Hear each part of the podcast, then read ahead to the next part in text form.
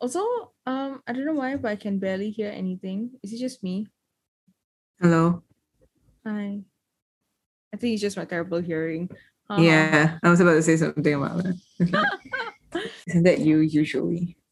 Stop! My siblings are already talking about cutting me to an, like an old age home because I'm. Start researching now.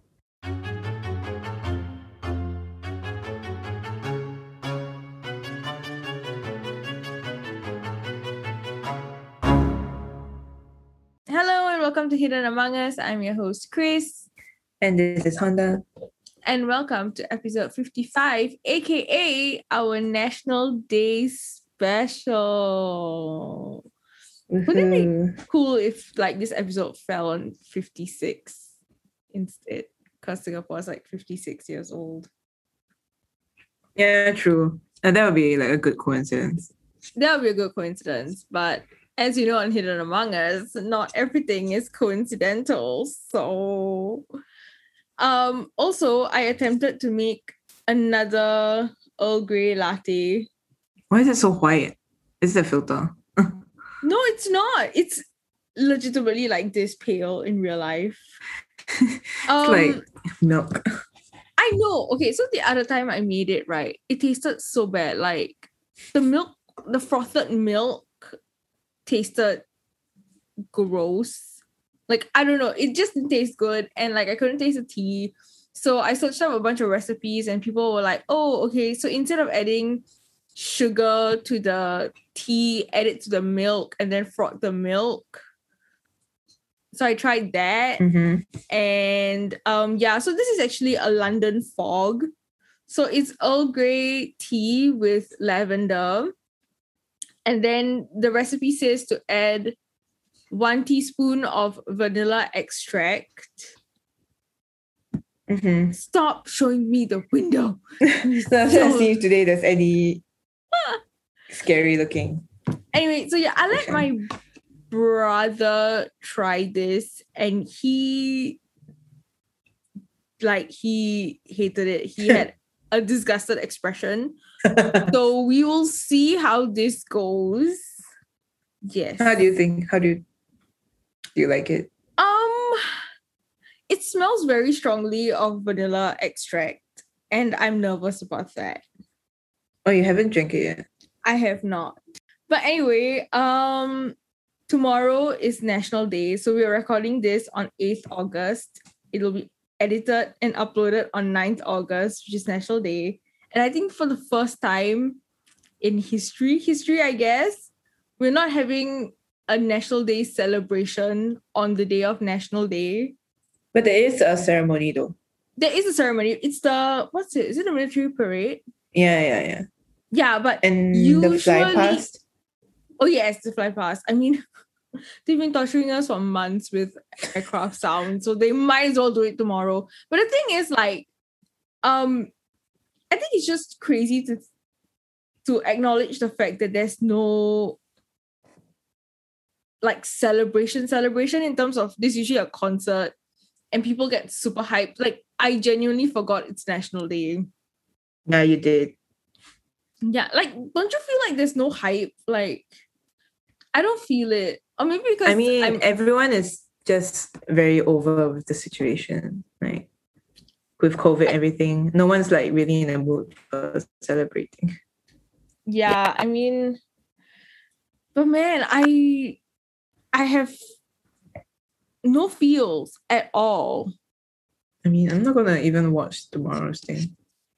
Usually not- every year I live tweet the ceremony. Last year was by far the worst ceremony I've seen. But it's also because they had to you know do last minute changes so that they could have like an online concert so I give them a pass yeah but i swear that our national day concerts used to be much longer now it's i think within one and a half hours i swear it used to be much longer I barely remember any. Oh well, but you know what? It's okay. I guess this is a time that us Singaporeans have to come together and remember how we fought through particularly this COVID situation, how we will come back out stronger than we were before the situation. I mean, the day after National Day, resuming dining in. Mm, which is a good thing. And the both of us are fully vaccinated. So that's Whee. great. Hip hip hooray to us. I'm kind of excited because if we talk about Singapore crime, we don't have like huge, huge ones. Like you go on Wikipedia, the list is all you have of like crazy crimes that have happened in Singapore. Mm. I don't know. Halfway through the story, I, I got paranoid thinking that we've already covered it. Oh no, I don't think we pop. We've only covered one Singapore story today, and that is a Toa Payoh occult. It's not just one for crime. We did uh the McDonald kidnap thing. McDonald did? boys. Shan covered it. The McDonald boys. It was like kidnapping of like kids or something. Dang, I don't remember this. I feel like it's more than two though. McDonald boys. Is was it not the Yes. Frog Boys? No, that's Korea. We Yeah. did McDonald McDonald Dang. something. Okay, I need to go look through our episode list. That's one of the more earlier ones because Shan covered it. Mm, okay, maybe that's why. Also, as you've established, I'm aging. My memory sucks. Mac, yeah, McDonald's boys last year September. Dang, it's not that long ago. Okay, I already Okay, find this year year. April long time ago. So okay, you're right. You're right. Okay, I'm gonna take a sip before we start the story. I'm gonna take a sip of this drink, and let's hope for the best. Okay. I think I'm not sure. Okay, I don't like it. It tastes like water. Okay, all right, Honda, What? carry on.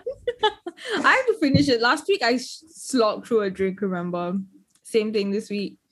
It's gonna be um one day. I will get the recipe right. Okay, one day. one day. Okay, so today's Singapore crime is about a contract killing. We had a That contract happened. killing. Yeah. I mean, it's not that professional because the age of the Right. murderer is like obviously not a professional. But this Okay. happened in 2001. Okay. Yeah. Then we had a contract killing. I mean, it sounds, the, the word contract killing sounds professional, you know, like a professional hitman thing. Yeah. Yeah, but no, it's not, it's not like that. Don't think about that. Okay, because when you say contract killing, I think about um the Dalia Dippolito case in the US where she Ah, yeah. But that one, that one That was was- kind of I mean, she- amateur too. You're right. And then there is also uh what's her name? Jennifer Pam? Jennifer Pan? She also hired like sort of hitmen to kill her parents. So when you say contract killing, I Oh, think okay, it's okay, like okay. that. Yeah. Okay. Anyway, yes. Tell me. Mhm. So Anthony Ler Wee Teang, born in 1967, was the youngest of four in his family. So he said that he had an unhappy child. Why are you looking like that? So the name Anthony Ler rings some bells, but I'm I don't know where. Yeah, so Okay. halfway I got paranoid thinking I already, we already covered it. Like someone covered it already. Okay. Yeah, so he he said that he had an unhappy childhood because you know his parents divorced when he was young, and he Mhm. was also not so close with his siblings. Mm-hmm. Yeah, so he completed his primary and secondary education at River Valley English School and Thomson Secondary School, respectively, before moving on to Polytechnic. Mm, okay. Yeah, but then he dropped out in his first year because his father didn't want to pay for his education. Dang. Okay, but poly education is expensive. It is expensive. It is expensive. Yeah. Yeah, so he then went on to national service Mm-hmm.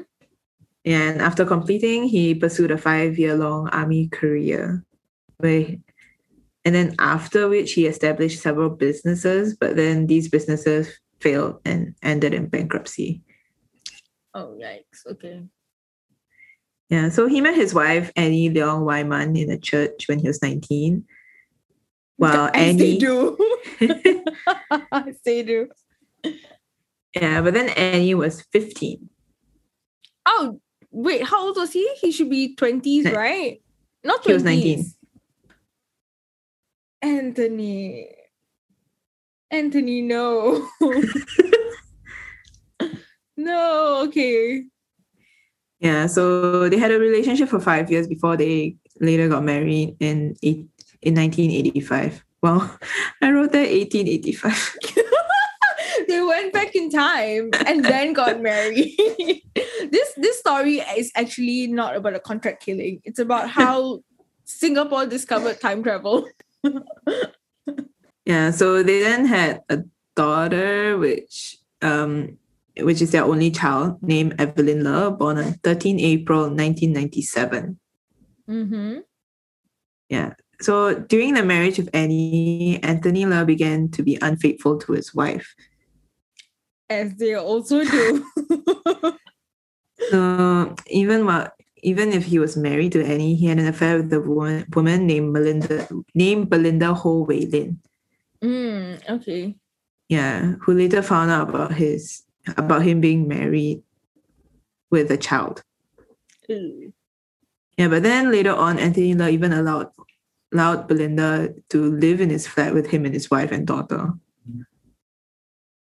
And his wife didn't say anything about it.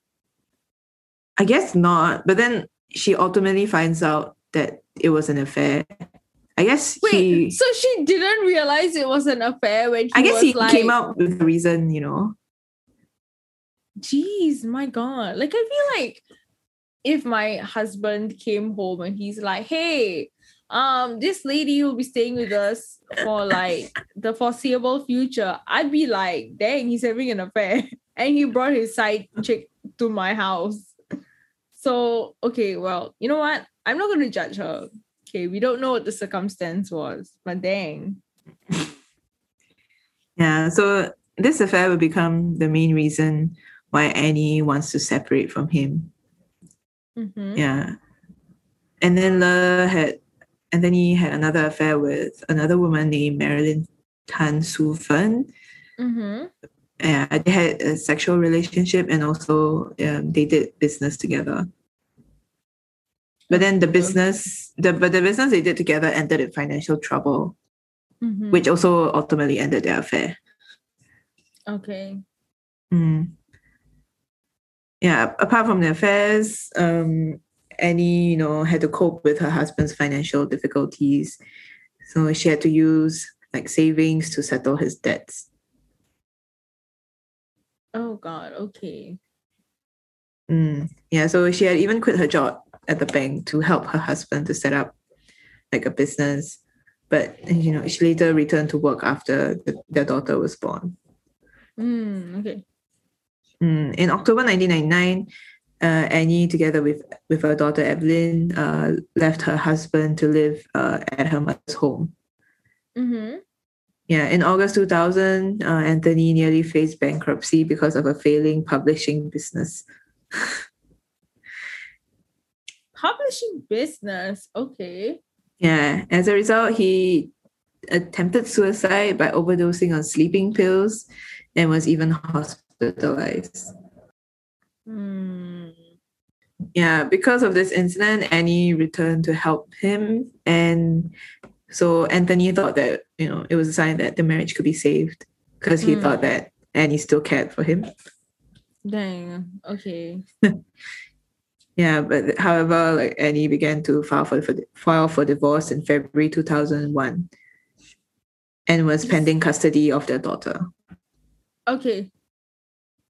Yeah, and it was also informally agreed upon that Anthony would only visit Evelyn on weekends. Okay. All right.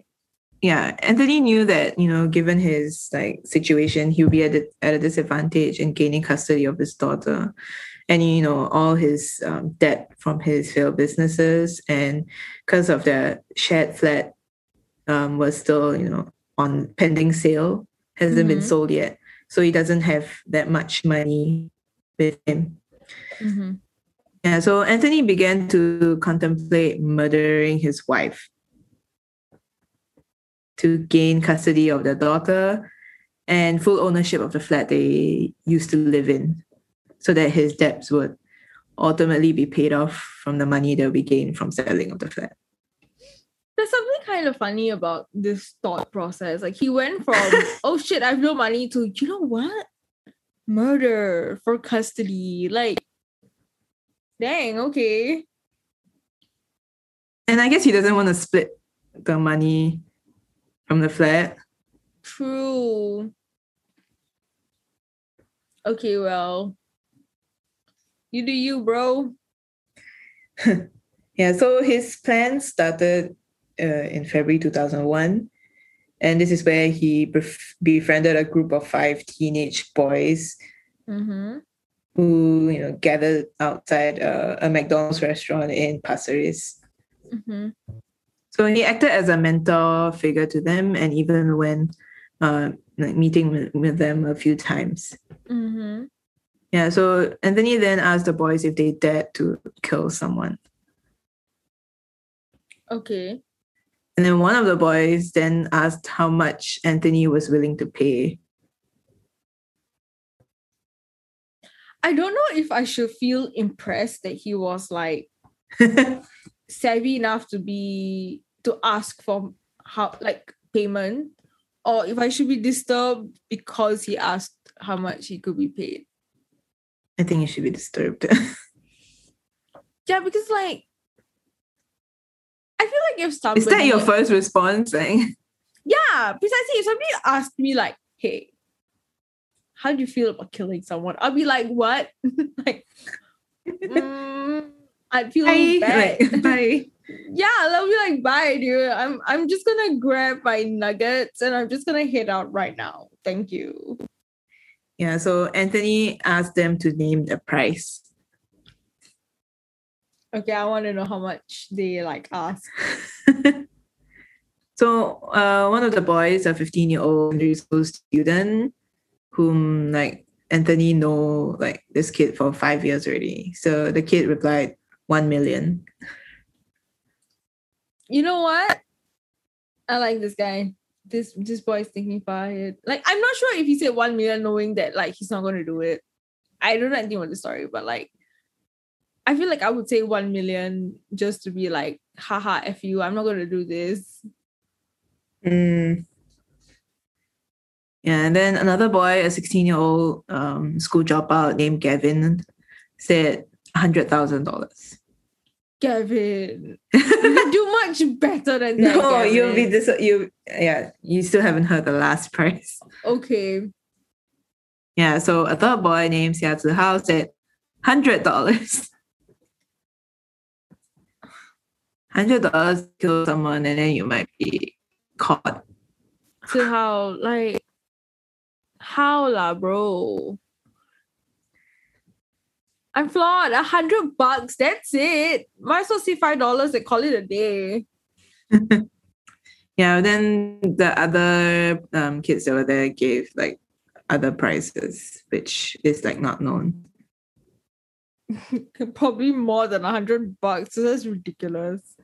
Yeah, so Ler actually agreed to Gavin's price.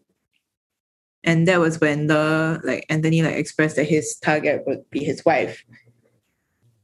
And he said that he hated her for not allowing him to visit his daughter frequently and that the situation and he hated the situation that she placed him in. Mm. Yeah, so he said that he would pay that amount to any boy who dared to do it. As well as treat them to some pretty girls. I don't know. Like, why is this guy going towards small kids? I right. Like, hmm. Okay. Yeah, but then the boys thought, you know, it was a joke. I mean, who would think it's serious, right? Yeah, I mean, I mean, the kid who said one million obviously thought it was a joke. So Gavin and a 15 year old boy met with uh, Anthony again in the first week of Mhm. May 2001. And then Anthony again mentioned about how he wanted his wife dead and asked if Gavin would do it. And Mhm. also like um, told him to kill his wife by covering her mouth with one hand and slit her throat with an with a knife from behind. yeah, so it was then like Gavin realized that realized that Anthony was serious about killing his wife Annie. Holy And- shit. Yeah. And Gavin was even later brought to Anthony's flat to practice killing by using a newspaper and knife. Okay, first of all, the texture of newspaper and like human flesh is completely different. But dude, what the hell, man? Wow. Yeah, and Anthony even showed photos of Leong and and Evelyn. Ooh. Yeah. So yeah, Gavin uh, later talked to a, a, friend, a 14 year old female friend, Mhm. um, about you know what he was faced with, like the situation, and she told him not to do it, and he decided to back out. I don't know why he didn't have to just he had to ask someone. yeah, why did you have to think about it? Like, is the answer not obvious? Um, So then Gavin tried to warn his 15 year old friend to not to do it as well. oh god. Yeah. And then it is this 15 year old boy who was described as simple minded and being too trusting by Gavin that agreed with Anthony's um, Anth- yeah, Anthony's request to kill his wife. No. God. And this was actually kind of sad. It is. He's So on still one 15. hand- okay, I'm kind of torn between on one hand, right? He's 15, so at this point he should have the maturity Yeah, to of at course. least distinguish, you know, what moral things are. But at the same time, 15 is also an age where he's not fully mature yet. So he's also incredibly um gullible. Mm. Yeah. I don't know. I mean, they will always talk about people always argue, you know, how the frontal lobe doesn't fully mature until you're like what 20 something. I don't know when it is. So I guess it's an argument to make. But at 15, I'm pretty sure you would have a pretty stable understanding of what's right and wrong. hmm Yeah. So maybe this kid really was simple minded. I guess didn't she, like the kid didn't really think about his future. I guess you don't really have a grasp of the future, your future prospects at that age yet. I don't know. at 15 at 15 is when they've done bending so sec 2 at 14 they're already making life decisions or picking what they want to do for sec 3 onwards i would argue Yeah. So the first attempt the murder was made on 10th May 2001. Mhm. So the boy was brought to Hougang Avenue 9 by Anthony, who told him to go to Block 923, which is the flat where Annie lived. Mhm. He was told um, to wear a helmet to prevent people from remembering his face and was given a long steak knife. okay Yeah, so the boy saw a woman alighting a taxi. So to which he asked Anthony over the phone whether that was what what he looked like. And then he then realized that what uh, Anthony had described matched the woman that he saw. oh my god And- it's not the woman is it Huh? is it not the same woman Yeah, it's the same woman. Okay, okay. So I was thinking it's gonna go along the lines of like he goes to attack this lady coming to attack. him. Mistaken It's not- identity. yeah, it's not even Anthony Ler's wife. Oh my god. Okay. Yeah, so he and then he began following her. But then he lost track of her halfway when he reached the fourth floor. Listen, this is why you don't hire 15 year olds to be your hitman. It's scary though, because this is the floor that she actually lived on. yeah. So later on, the boy then sees her leaving her house with her daughter and they made their way to the playground. But the boy couldn't bring himself to kill Annie in the presence of the daughter, even when Anthony was insisting on him on doing so. Listen, this is a clear wow. Maybe I should become a lawyer, but this is a clear example of he knows he has some sense of morality. You're gonna be on the prosecution side. I'm You're gonna prosecutor, be the not side. Yeah, you know what? I am a prosecutor right now. I would use this as case evidence. I would I would argue, okay, if you want to say that he's simple-minded, at that point in time, he would have gone ahead and killed the wife mercilessly.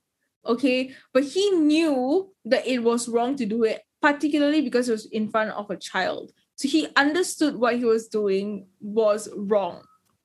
So more so so saying that he was too young to understand it or anything, it goes out the window because right now he's like exhibit A. He understands right from wrong. I mean, but if not for Anthony, he wouldn't have done it. But here's the thing: he he didn't do it despite Anthony, who kept telling him to do it. You know, so if you want to argue that Anthony manipulated him, at this point in time, he would have gone ahead and he would have murdered her, but he didn't. Another attempt was made on 11th May the next day. However, um, he had second thoughts and considered backing out of the plan. So he placed the helmet. Shh, Chris. Shh. Morality. Okay. So he placed the helmet that was given to him on a parked motorcycle in a nearby car park and tried to leave. Then, um, yeah, so he then received a call from Anthony, and um, yeah, so which compelled him into obeying his orders to carry out the killing again. Yeah, but then once he reached the lift lobby of the fourth floor, he had uh, missed Annie. And then later on in the day, um, he saw her again together with Anthony and their daughter playing at the playground. Okay. Yeah, so it was then the boy realized that you know he didn't want to murder Annie. Morality. This boy knows right from wrong. Wrong. Okay. Okay. Yeah, so after the second failed attempt, an angry Ler like refused to let the boy back out of the plan, and had even threatened to take the boy's life if he did not kill Annie. God, what an ass. Anthony even went as far as to make a threat on the lives of the boy's parents and his two other siblings. Oh dang. Okay. Yeah, and yeah, so on 13 May, when he um, visited Anthony Ler's home, the boy was given a samurai sword as a gift from Ler. Oh my god. And Anthony uh. told him like if he wanted that he wanted the boy to use the sword to kill Annie. Like, isn't like your pet peeve like katanas and samurai swords in general? Because it's so cliche. I mean, like usually be, you really have to train really long to be even to be able to properly use it, or you risk harming yourself instead. War flashbacks to um Endgame and Jeremy Renner speaking in Japanese. I have zero clue as to what he said. I think he's his is by far the worst like attempt at speaking Japanese on, on in a movie or a- on on any show. okay. I couldn't even make out the words. At least like Anthony Mackie on Altered Carbon, I can understand what he's saying, but Jeremy. Renner wasn't even trying. Okay, okay. this is now a Jeremy Renner roast. I mean I don't really like Hawkeye anyway, so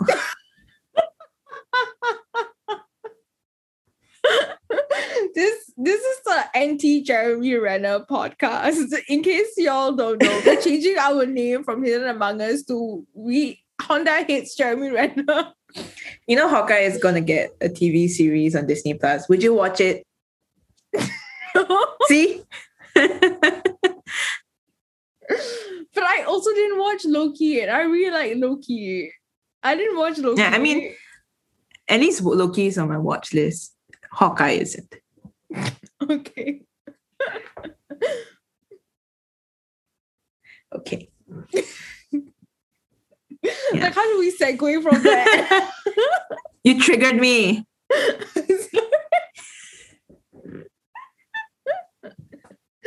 okay. All right, all right. We'll get back to the story. We'll get back to the story. Okay, so the boy refused to do it and he tried to return the weapon to Anthony. But then in response, Anthony said that he would use the sword to kill him if he was not going to do it. Oh, what the shit? Yeah, so he reluctantly went home with the sword and he stayed out the whole day afterwards, um, going on a fishing fishing session and spent the night with in his girlfriend's like house. So he and he also tried to avoid uh, Anthony's phone calls for a while. Mm. And then one day when he did, you know, pick up the call, Anthony told him to go to Hougang. So the boy then went to Anthony's flat with the steak knife, which, you know, which is the same steak knife that uh, Anthony previously gave him, Mm-hmm. and his school textbook to create an excuse that he went out studying. Yeah. hmm. I mean, I went from roasting this kid to like, I feel very sympathetic for him. Mm, Yeah, because like clearly at this point, you know, now it's like he feels very trapped. I mean, you can argue that he should have gone to the police, but he's a 15 year old kid. I mean, he probably really thought his parents would die. Yeah. And also, I feel like in Singapore, it's like sort of frowned upon to like go and call the police and involve them in your family matters kind of thing. I don't know. I feel like, yeah, it's usually quite discouraged to call the police. Is it really? A lot of As for- people for- for make 911 calls. As in, like, for things like this, you know, if there was like a flat out murder, people would be calling the police. But things like this, I feel like, especially because he's a kid, maybe he felt that no one would have taken him seriously. Mm. Yeah. Okay, I'm moving from prosecutor to defending this kid. I'm now his defense. Yeah, so once he reached the place, um, Anthony and him prepared and practiced the killing. With Anthony um, telling him like that he should stab Annie with a knife. Hmm. Yeah, so after they left the house, they set out to carry the plan. So on 14th May 2001, uh, Anthony went to visit his wife late at night and asked to meet out in the playground with the daughter. Mhm. And Anthony um, asked Leong, uh, asked Annie to sign some papers regarding the unsettled mortgage of their flat. Yeah. Mhm. Mm. So to sign the papers, you know, uh, Anthony asked if she had a pen. Wait, sorry, scratch that. Yeah, so yeah, so you know, Annie agreed with whatever they discussed and asked if Anthony had a pen so she could sign it, but Anthony said no. So she went back to her mother's flat to retrieve a pen, while Anthony stayed behind to accompany the daughter at the playground. Mhm. So the 15 year old boy was waiting at the ground floor and watching the family from afar. So, uh, and upon seeing uh, Annie about to enter the lift, the boy then made his move and quickly ran up the stairs and reached the fourth floor on time to see Annie stepping out of the lift. So, as she walked out, um, from behind, uh, the boy immediately uh, went up to her.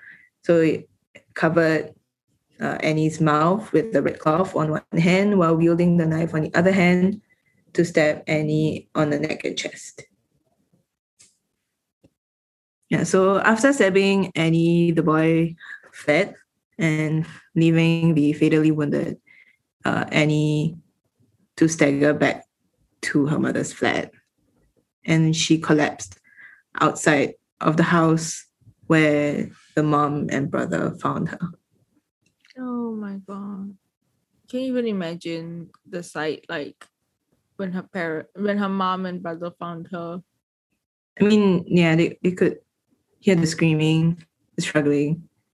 It's And you could- And you could probably recognize, right? Mm, The, like the sound.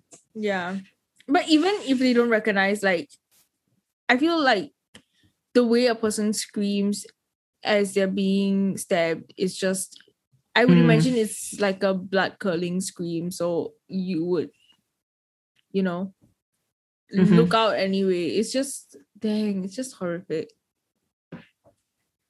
Yeah, so during this time, uh, Anthony could hear his wife scream from downstairs. So he quickly, together with his daughter, uh, went up to his mother in law's flat. And obviously, with this, he knew that the boy had done his job. And in front of neighbors and family members, Anthony, you know, put up an act where he was, you know, he was shocked and repeatedly told his wife, you know, to not sleep and like calling her name. Oh So- god. I know, right? So while the family was busy rushing Annie to the hospital, the 15 year old boy fled to a bus stop where he managed to flag a taxi and he rode it to the beach where he disposed the murder weapon into the sea, which is what Anthony had, you know, told him to do. Okay. Yeah.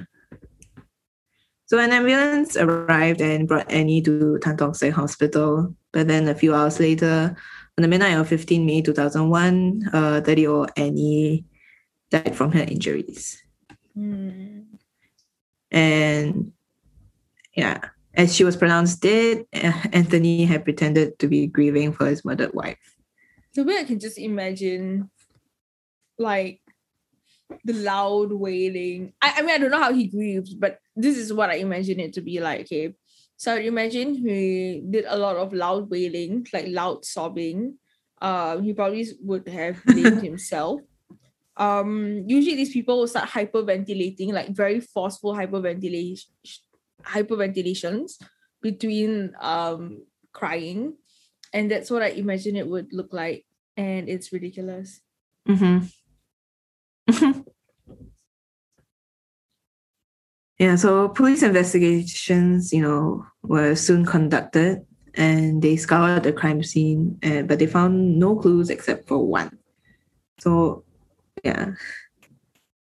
So the only clue they found was a torn front page of a newspaper, which the boy had used to wrap up the knife. Mm. Okay.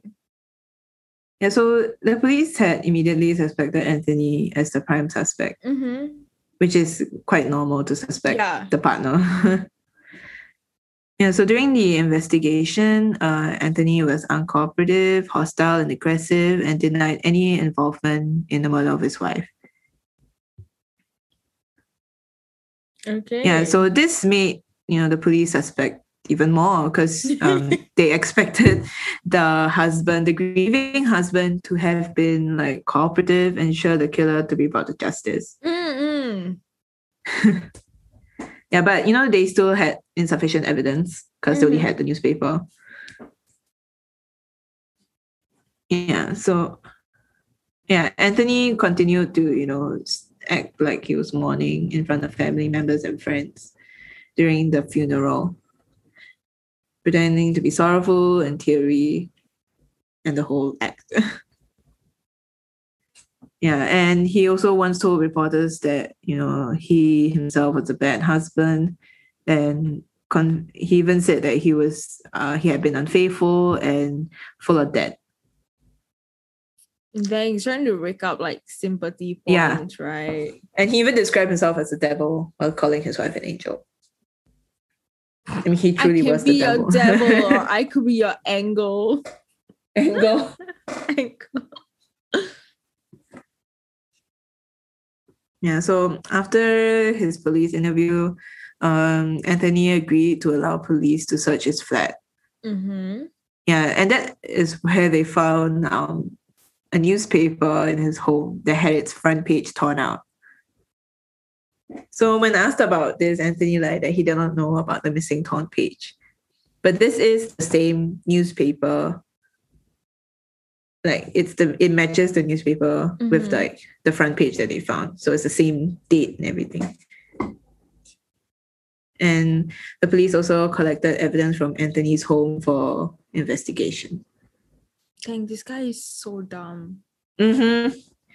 I mean, he had time, right, to clear his house. What the shit? I mean, he had so much time to even like hire a kid, literally a child, to commit this murder for him. Like, if he could be that meticulous to the point of like teaching this kid how to stab his wife, couldn't he have disposed of a newspaper? Like, throw it to the ocean, also, I guess. I mean, it's so easy to throw a newspaper. Yeah. Oh my god, dude! Like sometimes Give it to the Karanguni or something. Yeah, give it to the Karanguni man. Or like, I don't know, um use it for your vegetables in your fruit bowl or whatever. I don't know. What you do with newspaper? Bake something and use newspaper to line the table or something. Like recycle it also. I how recycling was like my last option. Like I know, right? I was like, baking vegetables. okay, ignore me.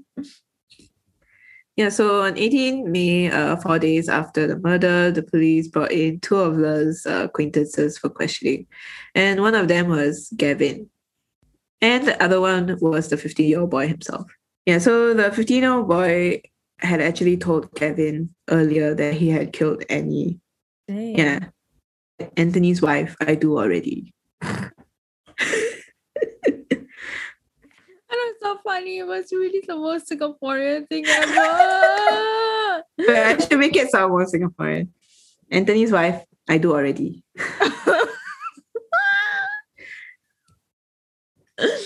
oh god, the way we can never make it sound Singaporean. Okay, like, wait, I, at least I can make it sound better than you would. okay, okay, maybe I should try. Uh. So it's, it's just I do already, is it? Anthony's wife, I do already.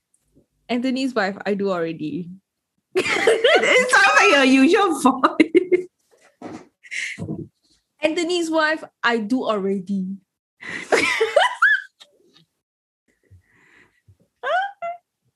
Cannot.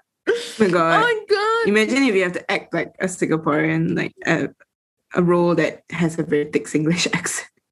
I cannot. That's only when I did my playwriting module. Some of my friends wrote their plays with like a lot of Singaporean mannerisms in mind, so a lot of Singlish. And those once they asked me to just read out the lines as one character, and it was so bad. After that, they never gave me, they never asked me to do any Singaporean roles with like Singlish because it's just okay. It's terrible. Mhm. Yeah, so with this confession, it really shocked and angered Gavin. And he even told like the other boys about it.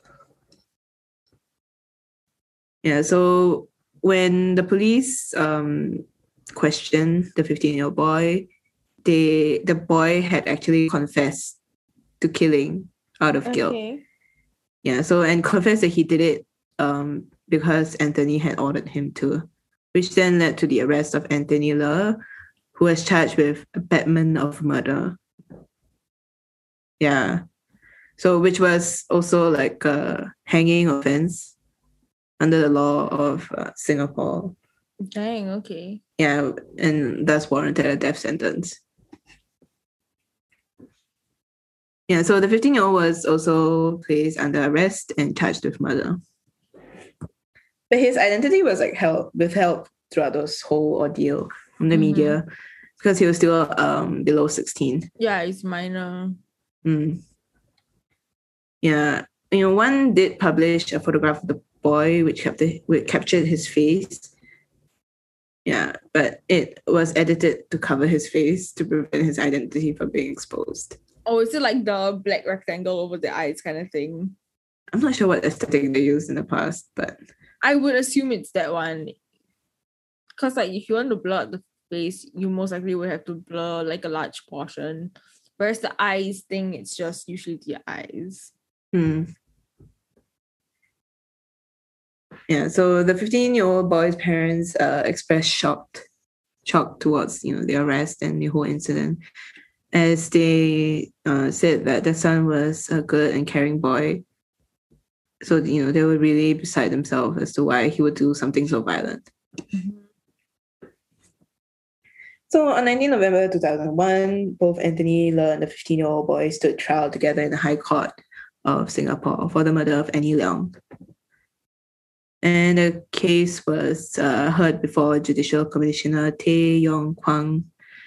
And the prosecution consisted of Deputy Public Prosecutors Lo Chong Yo and Edwin Sun, while the defendant Anthony Ler was represented by Subhas Anandan. Singapore's yeah, probably the most famous defense defense lawyer, The most like this man would especially criminal defense. yes, he would defend the vilest of the vile. Yeah, and he, And he do purposely so take up cap like those on death row, like those who would face the death sentence. Yeah, and he was so good at what he did. Holy shit, a legend. Yeah. Well, the youth was, but the boy was represented by different lawyers, uh, Edwin Sia and Peter Ong. And me, I'm representing him now. I thought you were on the prosecution side. No, I told you I changed for this boy because poor poor kid. Listen, this is a time travel story, right? yeah, sure. I'm going back in time to represent him. In 2002. I mean, 2001. I mean, I know what the bar is. Infamously said by. Singaporeans, if you reckon, if you know what I'm referring to. Yeah, so this boy um, is renamed Z in the court documents and in the media. As for Anthony, you know, he faces the the death penalty. Mm-hmm. Like most probably, he knew he was facing the death penalty, but he always had a smile on his face throughout the whole court proceedings Okay. and in front of the media. Interesting choice. So in um the defense lawyer's memoir, The Best I Could, um Subhas has stated that he had not been keen to take the case in the first place. Dang, okay. Yeah, so because he followed the news and the developments of the case, and he knew that Anthony would be found guilty eventually. Yeah, I mean, Open and shut case. yeah, open and shut. Hmm But then uh, Anthony's mother and sister came to him and wanted him to defend Anthony.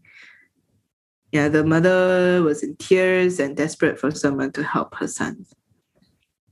So he could not bring his yeah, so he could not bring himself to reject it and thus accepted to work on the case. And he also expressed that, you know, he wondered about the smile which Anthony made during the court proceedings Mm-hmm. And he speculated that it could be a sneer or a form like a, a form of security blanket. I'm leaning more towards security blanket. True. Yeah. Like, you know, he's trying to keep his his pride intact, trying to Mhm. keep his head literally above the water and held high, Uh-huh. even when like the odds are stacked against him. Like this whole event isn't like, like affecting him at all. Yeah, it's like it's it's to it's as if he's to he's trying to show that like, oh look at me, I'm like strong enough to go through this. Like I can I can get through it. Mm-hmm. Yeah, so the prosecution, um, their case was largely based on statements made by Z, Mhm. and they also called for witnesses like Gavin and uh, other uh, teenage boys that Anthony had approached. And you know, all the kids that verified um, verified that Anthony frequently brought up the subject of wanting his wife dead. Mhm. And additionally, um, the ex-lovers, um, Belinda Ho and Marilyn Tan, they also took the stand and they told the court that Anthony told them on some occasions that he thirsted for the death of his wife. Something about the phrase thirsted for the death of his wife just doesn't sit right. Yeah, so yeah, the prosecution also obtained ev- evidence from his computer where police found and recovered deleted emails which he used to communicate with Z after the death of Annie Leong. Mm-hmm. Yeah, so the conversation was about the payment details because he had already carried out uh, the crime. Yeah, so and together with this and the newspaper, the torn newspaper that they found, uh, yeah, they said that Anthony was guilty of his cri- of the crime. Mm. Yeah, so among the contents of the deleted emails, one statement, one of the emails read that payment might have to wait. Wow, kid didn't even get paid. Jeez. I mean, I mean, I don't think he even was going to pay in the end, but Yeah. he did say he would pay. The money would come from the selling of his flat. yeah, so he didn't even have money. Yeah, that's the thing. He doesn't have money on his, on hand, and you don't know how fast the the flat will sell. So Oof. Okay. yeah, and you know, um, referring to um the memo the memoir that the defense lawyer wrote, Mm-hmm. he said that when he met Anthony in prison, where he was remanded, um, he showed Anthony the retrieved files from his computer, and Anthony's smile faded, which was the only time that he saw his smile disappearing. And he speculated that Anthony might have realized that he could not get away with it after seeing the recovered contents of his emails. Dang. Yeah. Do you think he thought he could get uh, a lighter sentence because he had the Subhas Anandan? Anandam. Anand, Anand, Anandan, Anandan. the Subhas Anand. Do you think? I don't know. I feel like he might have thought that he would have been able to get like a lighter sentence because he had the the um lawyer. And I I don't know. It's very hard to, es- especially for murder and Mm. like this. It's kind of hard to escape the death penalty. Yeah. Yeah. So, um, the defense side on 26 November 2001, Anthony stated that he was innocent and that he, he was not the mastermind behind the murder of his wife. And he had not told Z to kill his wife. Wow. and he's you know you know how like the prosecution mentioned that Anthony always said he wanted to kill his wife? Mhm. and then he said these were you know all a joke and just stuff. This is kind of why like these kind of like passing jokes like people do make jokes like this you know? Like oh my god i just want to kill my wife. Like oh my god i just want to kill my mom. Like these things are not actually funny mm-hmm. yeah yeah so so he was then questioned why he did not bring a pen beforehand when he wanted when he said he wanted um Annie to sign something mm-hmm. so you would bring a pen right yeah Yeah, but he claimed that he had no habit to bring a pen. Yeah, when are and they supposed to sign the thing again they met at like the ground floor at the playground. Oh, okay. So yeah, that makes sense. you would have brought a pen, or at least you would Mhm. have told Annie to bring a pen. Ah, okay. And he was also questioned as to why he stayed behind with his daughter instead of accompanying his wife up to the fourth floor. Mm. But then he said that he wanted to spend more time with his daughter Evelyn, whom he loved very much. But he showed no remorse throughout the whole trial for his crime and only smiled. Ooh. So, for Z's defense, he took the stand after Anthony Ler on 28 November 2001. And on the stand, he essentially said the same thing as what he told the police. Mhm. Said that he was forced and manipulated by Anthony to do the killing. And that he, that he did, you know, because he was manipulated. Mm. Yeah, so when yeah, when it was Ler's lawyer, Subhas Anandan turned to cross-examine Z, he strongly pointed out why did Z not tell the police in his first statement that he was forced to kill, Mhm. you know, Annie Leong by Anthony. And also why Z did not tell Anthony in the first place that he did not want to do it if yeah, if you know, like what Gavin did. He Gavin Mm, said mm, no. mm.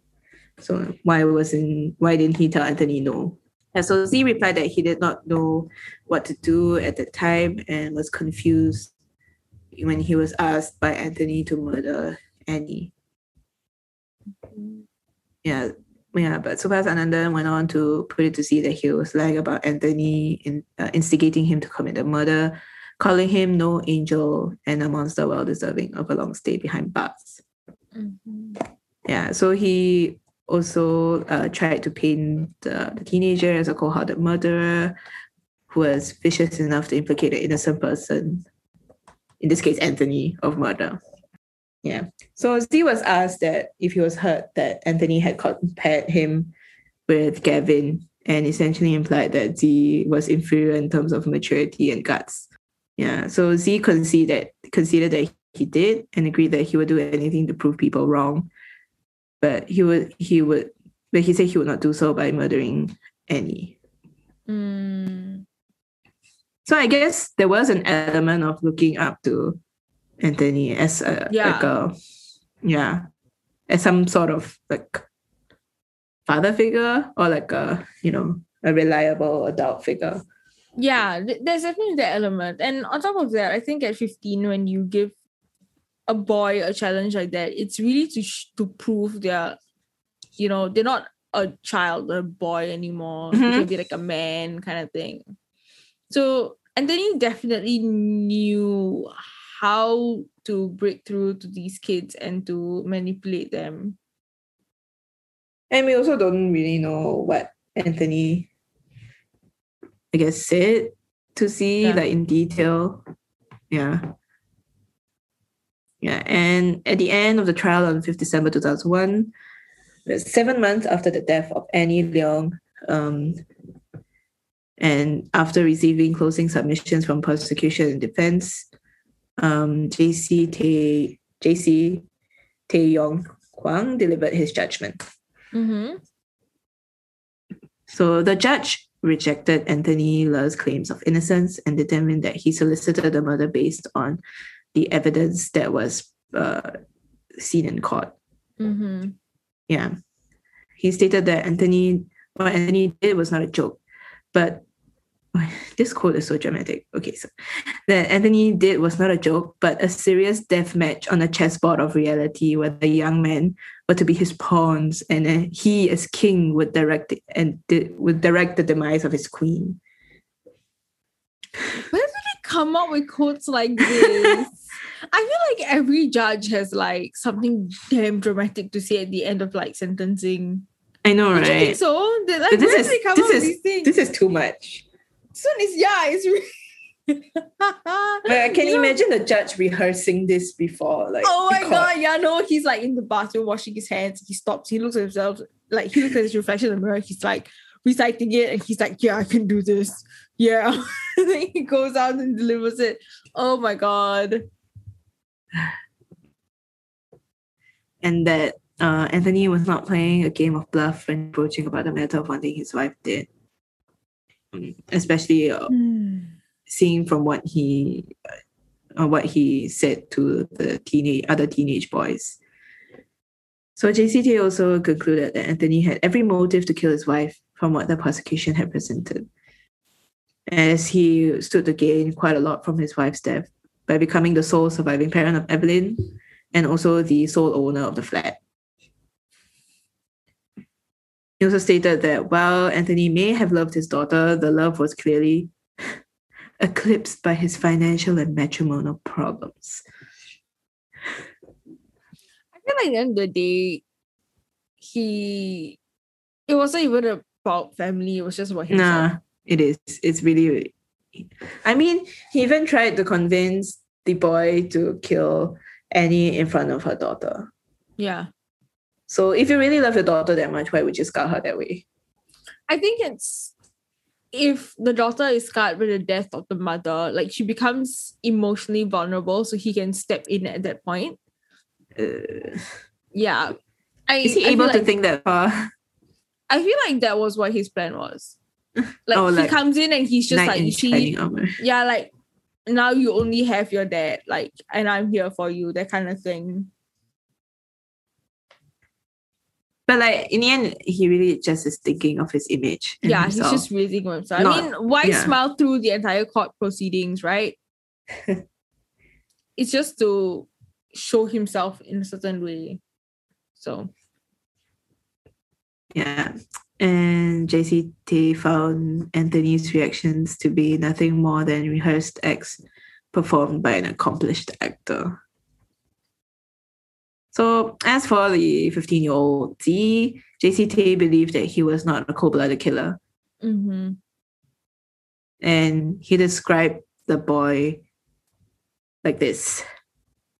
Again, dramatic um, okay, quotes. let's go. I see no mean miniature monster in Z. I detect no vengeful or vicious spirit in this 15 year old boy before me. I see instead a morose and mortified teenager who's still trying to come to terms with the cata- cat- cataclysmic events. of- Cataclysmic. cataclysmic, yeah, of the last seven months. He's not capable of concocting such an elaborate and consist- inconsistent yarn. He does not have the presence of mind nor the mental agility to utilize and corrupt information to his own advantage or to the detriment of others. I feel like it's slightly insulting halfway, but yeah. I feel like this judge should write a poetry book with the way he likes to be dramatic about things. Well, okay. this is like, you know, like an old literature book with like dramatic writing. It's the kind of thing where it's like he's in a dark room and then he just holds a book and he looks at the camera and he's like His soliloquy. A soliloquy. Precisely. That's what he's doing. It's been a while since I used the word soliloquy. But he's not really a villain trying to it's a monologue essentially. Mhm. He just monologues his life. So the judge accepted that Z was telling the truth about his experiences with Ler, as well as the testimonies of um, Z's friends, Mhm. and find them as truthful witnesses. And he said that the only fault of Z was that he was naive and simple-minded, saying that he was made use uh, of by, by Anthony, an adult who was experienced in the ways of the world, an adult who tempted Z with the offer of easy money, dreams of glamour, and pretty girls. and in the end, uh, Anthony gave the boy an ultimatum kill or be killed. And in his words, again, Z appears to be rather simple minded and mildly mannered boy and snared helpless way out of season in adult intrigue and machinations. Wow. Dang, this judge is damn drama. This was a 57 page long written verdict. Christ. Okay. so JC JCT then summarized the case in six words Great, thank you for the oh. summary. Murder Anthony wrote. Murder Z wrote. Shut up. Shut up. This judge, wow. Oh my god, he should narrate the whole. I think his his passion was English literature. He just somehow ended up in law. No, no, no, no. It's like how I think maybe his parents forced him to become oh! involved with the law. Like his dream was to become like a writer, and his parents were like, writing will get you nowhere. You're gonna be broke. Become a lawyer. And he was like, okay, ma, I've got no dreams anyway. Oh my god. And as such, Anthony Ler was found guilty and convicted of soliciting and abetting the cold-blooded murder of his wife and was sentenced to death. Z was also found guilty of murder, but because he was below the age of 18 at the time of the crime, he was spared the death penalty and was instead um, sentenced to be detained indefinitely. Mm, okay. So these lawyers had this that he wanted to continue studying for his N levels, which was he was supposed to take in that year. He killed Annie. Wait, he was 15. Why is he taking his N levels at 15? I mean, I 15 is know. at 3. okay, something in right. Okay, anyway. yeah. So even so during the trial, like I said earlier, like Subhas Anandan sounded quite uh harsh towards the boy. But I mean that's his Mhm. job as cross-examining. Yeah, as cross as when cross-examining. And he he in the end he wished the boy well nonetheless, stating that Z was just a 15-year-old boy and still deserves a second chance. Yeah. Yes, after the original trial, Subhas um, appealed the verdict on behalf of his client. Yeah, who still smiled even after he was sentenced to death. so this appeal was heard before three judges, um, and but then it was ultimately rejected on 4th March 2002. And the three judges agreed with the High Court's decision and reject Anthony's claims of innocence based on event based on the evidence that they reviewed. Z had also appealed against his conviction, but later withdrew his appeal. So there was a clemency plea to President S.R. Nathan at the time, which uh, Anthony submitted in hopes of having his death sentence com- commuted to life pri- imprisonment instead. But this Oh, was God. also dismissed. Of course. As never. There, yeah, there was no way S.R. Would, would you know, accept that. Yeah. So eventually, on 13th December 2002, um, 35-year-old Anthony Ler was hanged to death in Changi prison at dawn. So Subhas wrote in his memoir that um, when he went to see Anthony one last time, Anthony had thanked him for his efforts in defending him. And Anthony um, was also aware that Subhas lost a kidney to cancer, and he offered to donate his kidneys to him as a sign of gratitude. But Subhas, Okay. Subhas politely turned him down, and he felt that he should not accept it based on ethical grounds because it would make because it might people might in, misinterpret that he defended Anthony for his kidneys.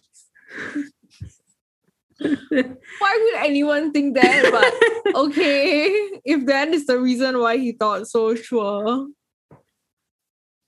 So he speculated that Anthony's wishes to donate his organs could have possibly been an atonement for his crime. I don't know. Given his personality, it's like I don't know. I mean, yeah, but apparently Anthony actually didn't want to submit the, the clemency petition, but he did it for the sake of his mother. Okay. Yeah. So Subhas also wrote that only one of Anthony's two brothers was two brothers was present at the funeral. Hmm. Yeah. And also, there was like no one else there except for family. And before his execution, Anthony said that he could not stop thinking about his daughter. Well, he should have thought of his daughter before he decided to murder his wife, but okay.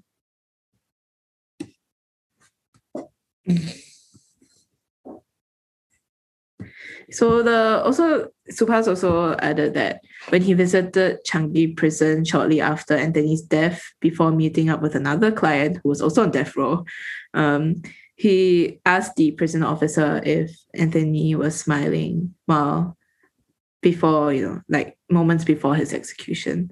But the Mhm. prison officer said, you know, nothing but only smiled at Subhas. That is so creepy. Hmm.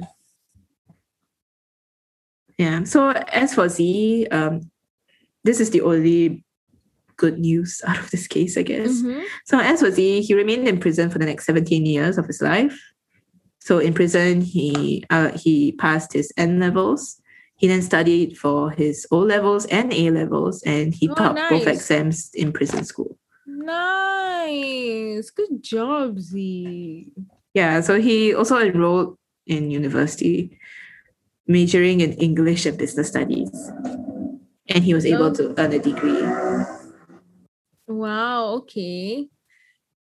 Yeah, so he was also said to have model behavior during this period.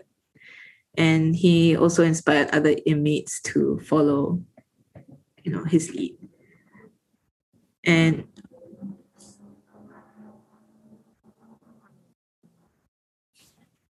Z also reportedly learned how to play the guitar and harmonica in prison. Oh, nice. Yeah, and Z was said to be deeply regretful for what he did. And yeah, he expressed in his handwritten confession that how much he wished he had never met, met Anthony and how he had let his parents and other people he knew around him down.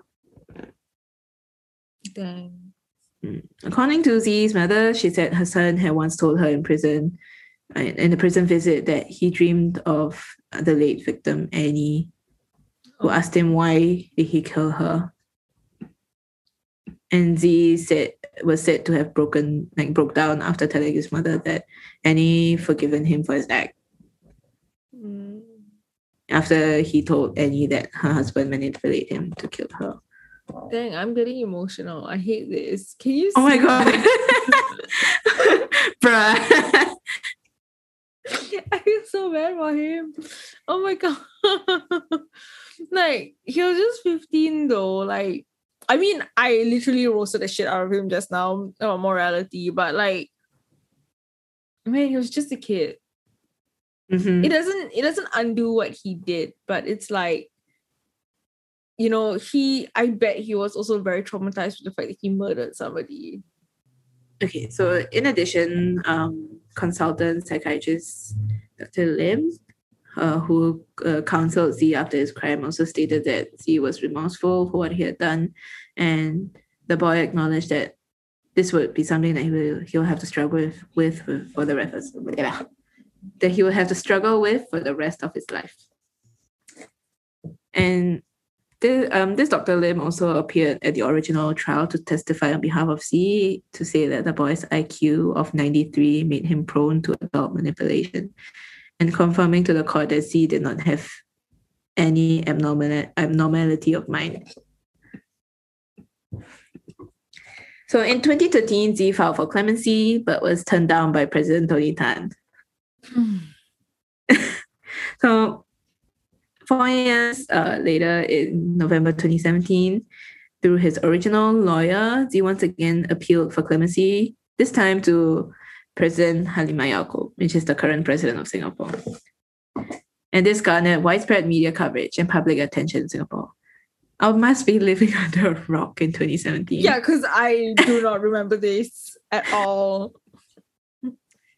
Yes, I know, right? So the lawyer also spoke to reporters on 6 January 2018 about his client who celebrated his 32nd birthday the week before, stating that there were testimonials backing his model behavior and maturity in prison, and that he was hopeful to be given a chance to return to society and reunite and reunite with his parents. And did you say ah. yes? He get clemency? Wait. Okay. In April 2018, I'm gonna leave you in suspense for a while. So in, you. in April, are you crying? No, I'm not, I'm not, I'm not, I'm not. I'm just like really hoping he gets clemency. So in April 2018, um, Z's mother spoke publicly expressing a hope for a positive outcome from the clemency petition. And even two of um, Z's former fellow detainees also spoke publicly in newspapers, citing examples of um, their current stable and clean lives and jobs in support um, of Z to allow him to be given a second chance to reintegrate into society. Mm-hmm. Yep. And eventually, on 2nd November 2018, President Halimah Yacob decided to, on the advice of the cabinet, grant Z clemency and remitted, and remitted the remaining part of his sentence. Listen, Halimah Yacob has not let me down. she has not. But everyone was so angry that she got chosen. But in the end, she has been at least more visible than the previous president. No, Halimah Yacob calls out misogyny when she sees it. Yeah, yeah. Like she does not give a shit. If you are being I mean- sexist, she will call you out. And even like with the whole Singapore athletes issue, Mm, yeah, people trashing just- athletes.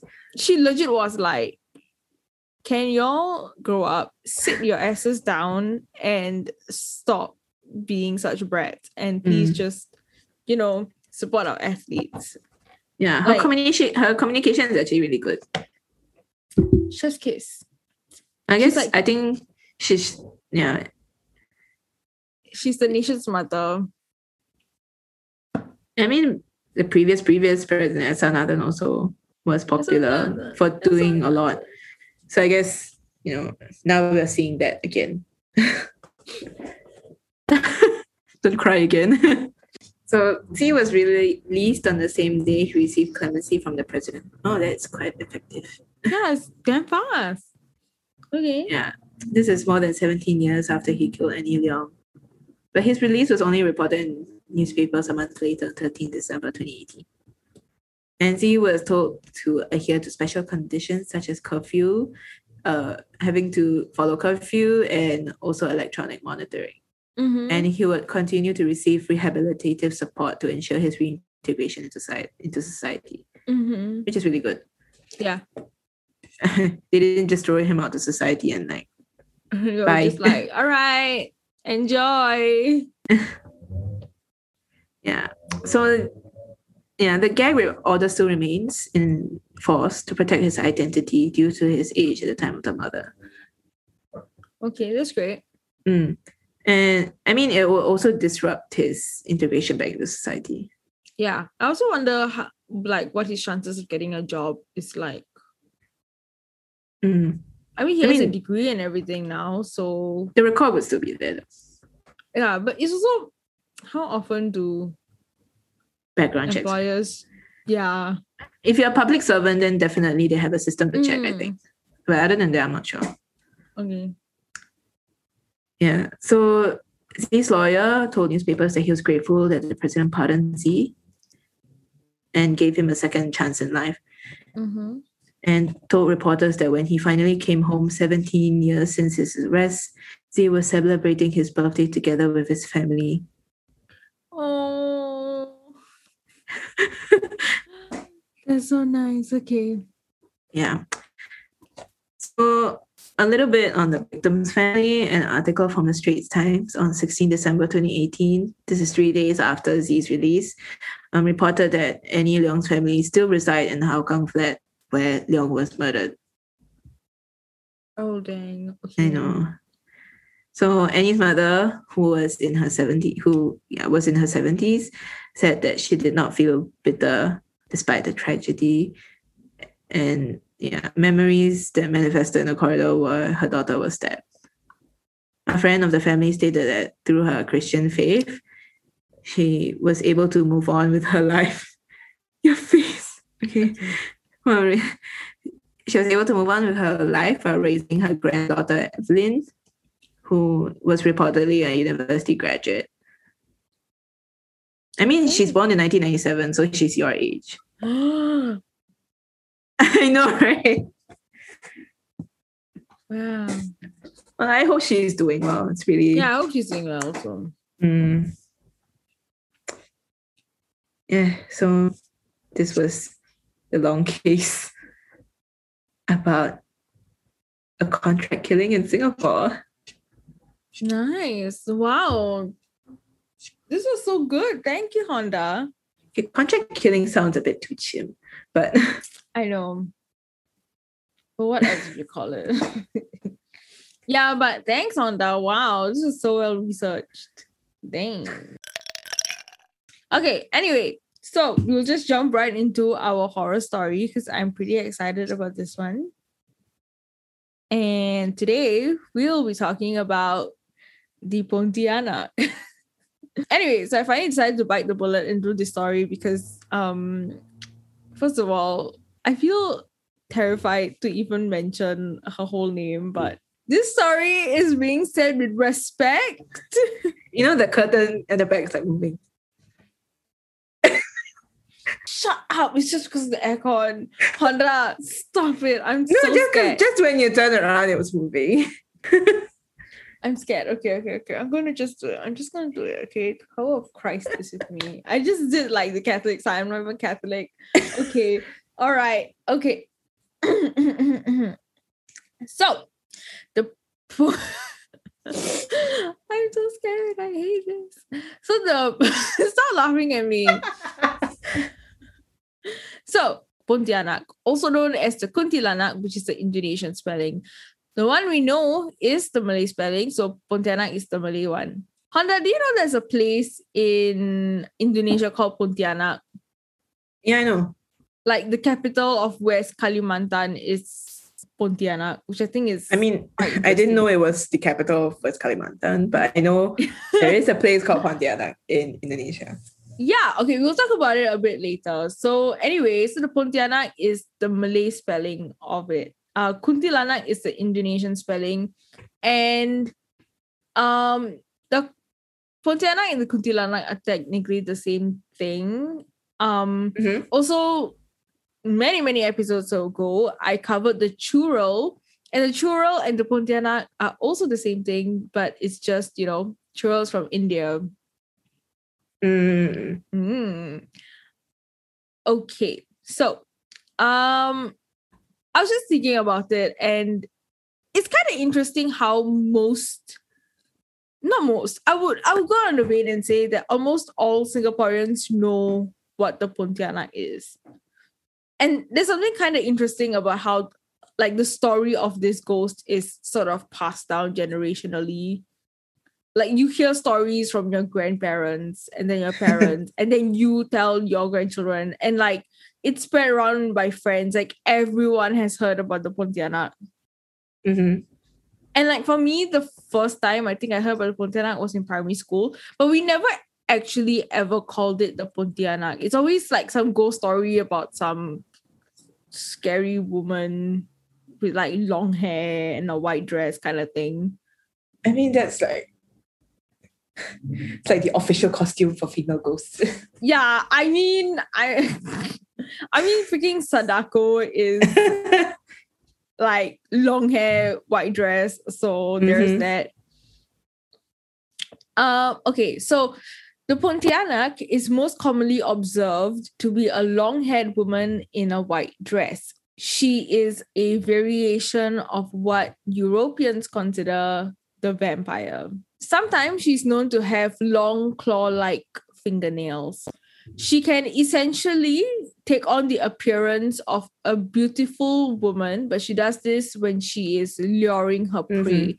And that's essentially her MO. So she looks beautiful, she lures men in, and she does this to either take revenge on them or to frighten them. and for that, she's a girl boss, and I stand. So, how did the Pontianak get her name? so, this is where we go back to Pontianak, the capital of West Kalimantan. So um, the story of the Pontianak actually originated in Kalimantan, which is an island in Borneo, Indonesia. And um, if anyone ever comes across a Pontianak, just know that she's so famous that she has a whole city named after her. So Oh my god. So um, the city was actually infested with Pontianaks. And back in the time, so this was like the 17th, 1700s, right? It was a swampy area. And apparently, these swampy areas are places where a lot of spirits tend to dwell in. So it's believed that in the area of Western Kalimantan, so there's this crossing between the Kapuas and Landak rivers. Um, this area was a nest. So it was a Pontianak nest. that is until Sharif Abdurrahman Al Qadri comes along. So this man is the founding father and the first sultan of, of Pontianak. Okay, so this man came Okay. And he was like, Yo, I'm gonna set up a trading post here. And all the locals were like, Bro, please don't do that. Like, this is a Pontianak nest. You're gonna get haunted like hell. But this man was like, Nope, I've set my mind. So, along with his army, they essentially got rid of the ghosts by shooting cannonballs at them. Okay. How they fought against ghosts, I don't know. But okay, to be honest, they fought with cannonballs because um the, the general idea was to destroy the swampy area and therefore the nest. Okay. Yeah. So after fighting against the ghosts, um, he decided to build a mosque and a palace right at the spot of where the Pontianak's nest used to be Hmm. and this would become the first ever buildings in Pontianak. And during this during his reign from 1771 to 1808, he was constantly haunted by ghosts that inhabited the city. And the area is now covered in trees, and locals believe that the Pontianak still haunts the place. nice. So all that cannonball firing did absolutely nothing. Good job. Uh, as I mentioned before, the Pontianak is a long-haired woman dressed in white, and according to Malay mythology, is the spirit of a woman who died while pregnant, during childbirth, or at the hands of a man. Other depictions of the Pontianak include that there is blood smeared on all her clothes Uh, okay. when the Pontianak is in her beautiful human disguise, she's noted to have pale skin, long black hair, and red colored eyes. Once the Pontianak lures men in, right, that beautiful disguise sort of fades away and then she reveals her monstrous form and captures them. On a more positive note, she only appears on like she only appears during a full moon. So Mhm. any other time, for example, the waning gibbous, she's not going to appear. By the way, what moon is it today? I didn't see the moon today. I don't think it's full moon. Okay. Moon today. Okay, so it's not a full moon. No, it's not. is the waxing crescent today. So that's great.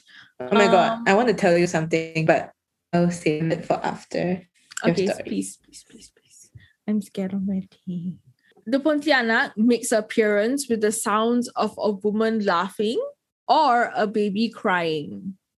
And I think I mentioned this part a while ago in the podcast, but um, if the sound she makes is very loud, it means that she's far away. But if the sound she makes is quiet and soft, it means that she is nearby or literally behind you. Um, others claim that a howling dog means that the Pontianak is far, and a whining dog means that she is near. Smelling a sweet floral fragrance that is followed by the scent of something foul, like um, a decaying corpse, means that she is near. So the Pontianak kills her victims by digging her long nails into the bodies, into their bodies, and pulling out their eter- eternal organs She digs her claws into their bodies, pulls out their internal organs, and then she eats them. And Mm. for men, she's known to dismember their genitals. wow. ouch, big ouch. If the victim has their eyes open when a Pontianak is near, she will suck them out of their head.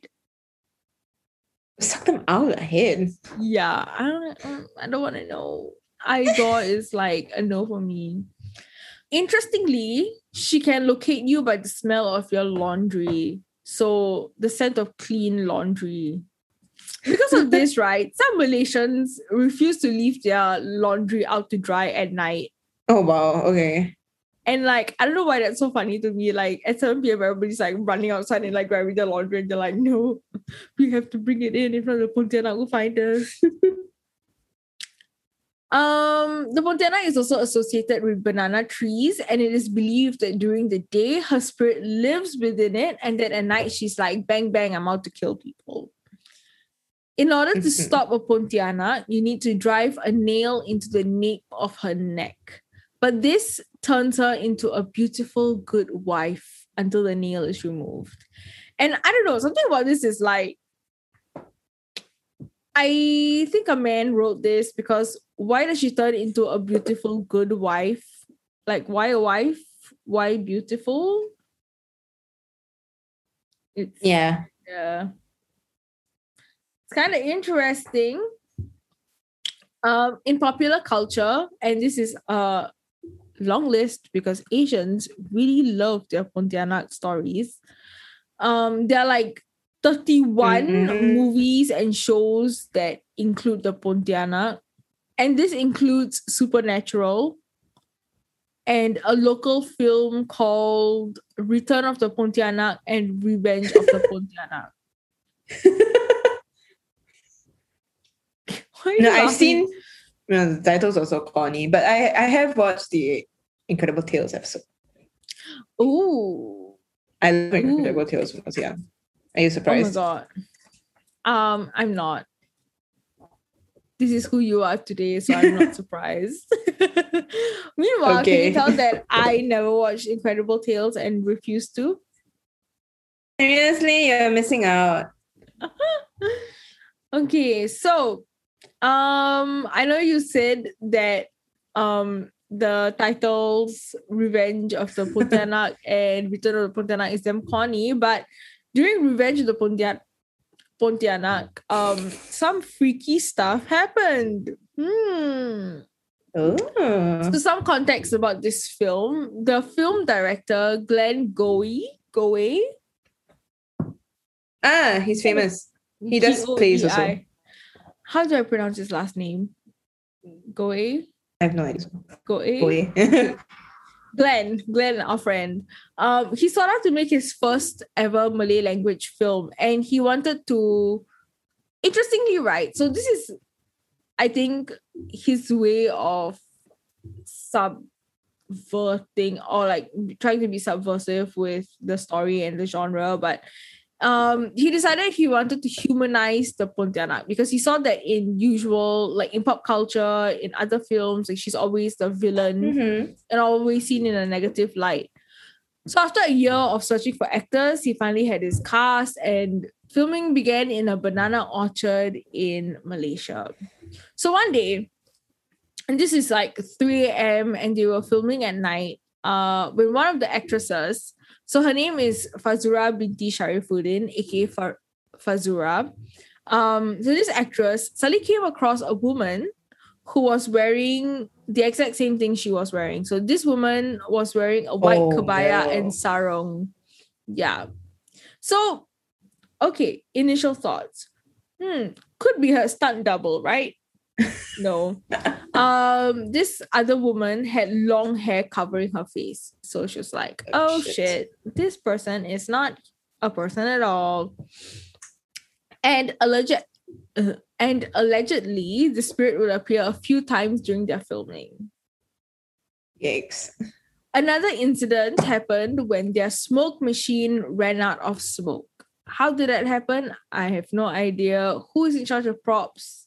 That person needs to be talked to.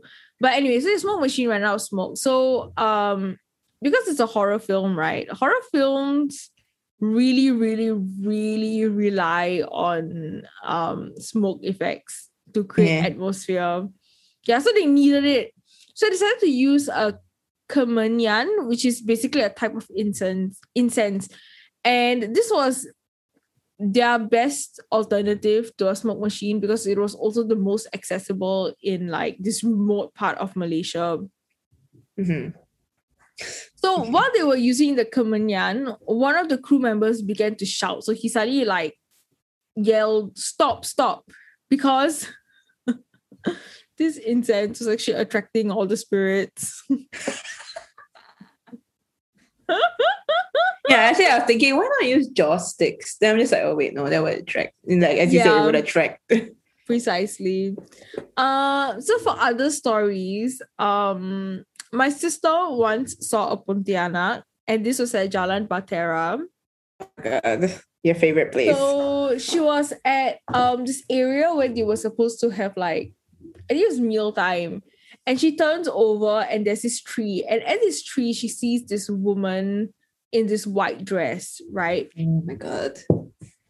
And it was just for passing moments. So the woman like disappears, but my sister was like freaked out. And I think a few of her friends also saw this this strange apparition. And my sister actually felt sick the next day. She was sick for a Mhm. few days. Yeah. Um, another story of a Pontianak I know is uh um I asked my mom, I was like, hey, do you have any Pontianak stories? And she was like, you know what, I do so this was one of her um experiences lah. So my mom was a third year student nurse and she was posted to the A and E at Tan, To- Tan Tock Seng Hospital. So Mhm. this was during the night shift, and she said that um as a student nurse, like they have to do night shift rotations. So the night shift starts at 9 p.m. and ends at 7 a.m. And she said that Mhm. The night this incident happened, it was a very, very busy night. So because of this, my mom wanted to go to the to the bathroom, like to the toilet, but she like it was legit super difficult for her to find any time to go to. So she finally Mhm. was able to go to the toilet. Um she said that at Tan Tock Seng Hospital, so this was like the old building, all the toilets were at the back. Okay, so it's night shift. I would not want to go to like back toilets either. But she, it was like the only time she had, so she decided to go. And as she was opening the door, so this is not one of your toilets where it's like one main door and then inside there's cubicles, you know. This is just like a toilet, toilet. Mhm. So as she was opening the door, she saw something like someone like run past her into the toilet. And at that point, she knew the thing that had run past her was not human. Dang. But she decided to go in. So when she said that she went in anyway, I turned to her and I was like, why did you do that? And she told me that apparently it is said, like people believe that um when you encounter something like this and you're like going into places, you cannot like leave it halfway. Like you have to go in anyway. Huh. Okay. Yeah, I don't know what this belief is based upon, but she told me that um you cannot like halfway come out when things like this happen. So she went in, she was done, and as she was watch washing her hands, right, she could see that there was someone with her in the toilet. Mm. Yeah, she could see this woman with her, and plus she was saying that this toilet wasn't like very well lit, so it's like dingy and dark. And like she, the thing is like she didn't say it wasn't like from her peripheral vision or whatnot, you know. She could actually like straight on see this person next to her. Oh. Yeah. And she said that the temperature in the room, in the toilet, like dropped and it became super cold, and all the hair on her body was like Eek. standing. Yeah. And she too fell sick the next day. So it's believed that if you encounter a spirit, you will fall sick. Mhm. Yes. So that's my mom's story.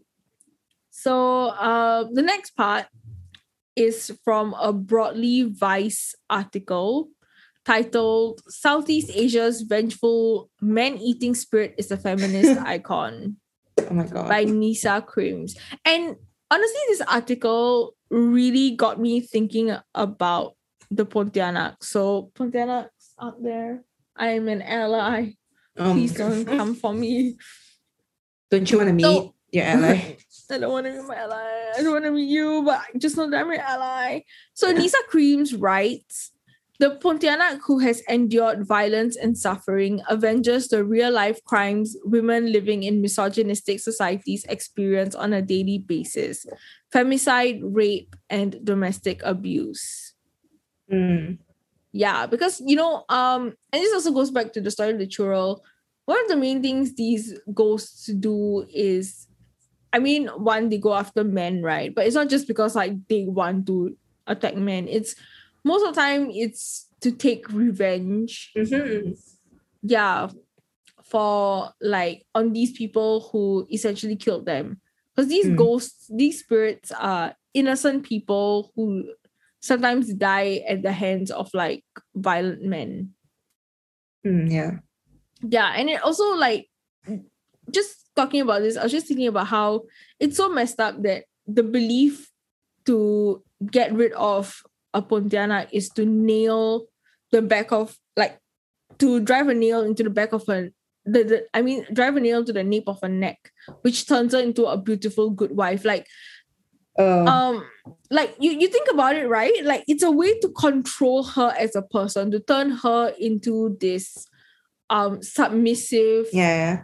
Docile. object- yeah so one the beau- beautiful part of it is for the male gaze to obviously you know ogle and to like derive like pleasure from Mhm. then the good wife part is obviously you know to play like the expected female role in society and it's quite interesting that in order to do it they have to drive a nail which is this like very violent action in order to control her like the pontianak in its form sort of also expresses a sense of freedom like the pontianak is free from societal expectation. She's free from the female gender roles. Mhm.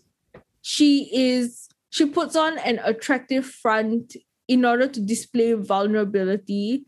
And that's when she that vulnerability turns into like it's not even monstrous. It turns into her form in which she can exert her own autonomy.